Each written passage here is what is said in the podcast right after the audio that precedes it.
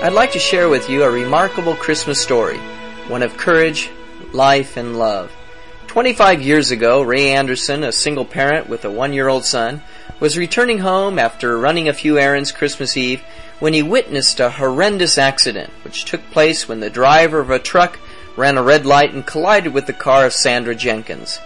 The impact of the collision killed Sandra instantly, but her three month old daughter was left trapped upside down in the burning wreckage seemingly doomed to a fiery tomb.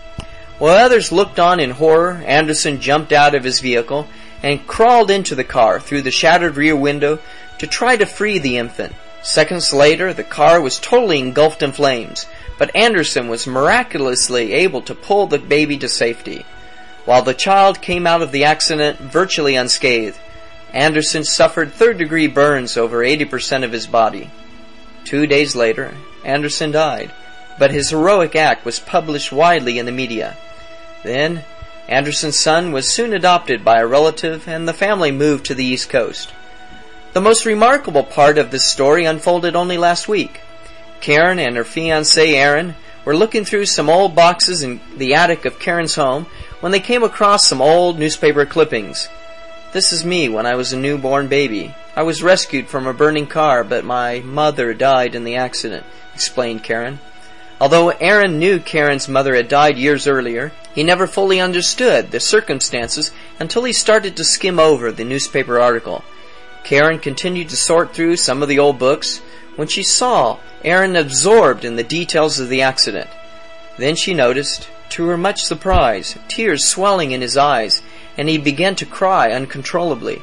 Then, in between sobs, he went on to reveal that the man that pulled her from the flames was his own father, the father he never knew.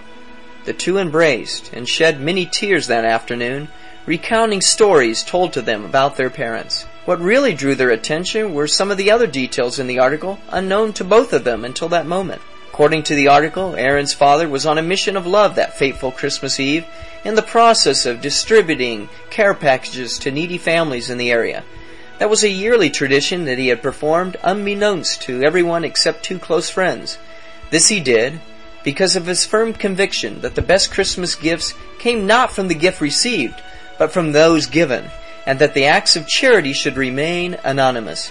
As it turns out, Karen's mother was also involved in similar volunteer work throughout the community.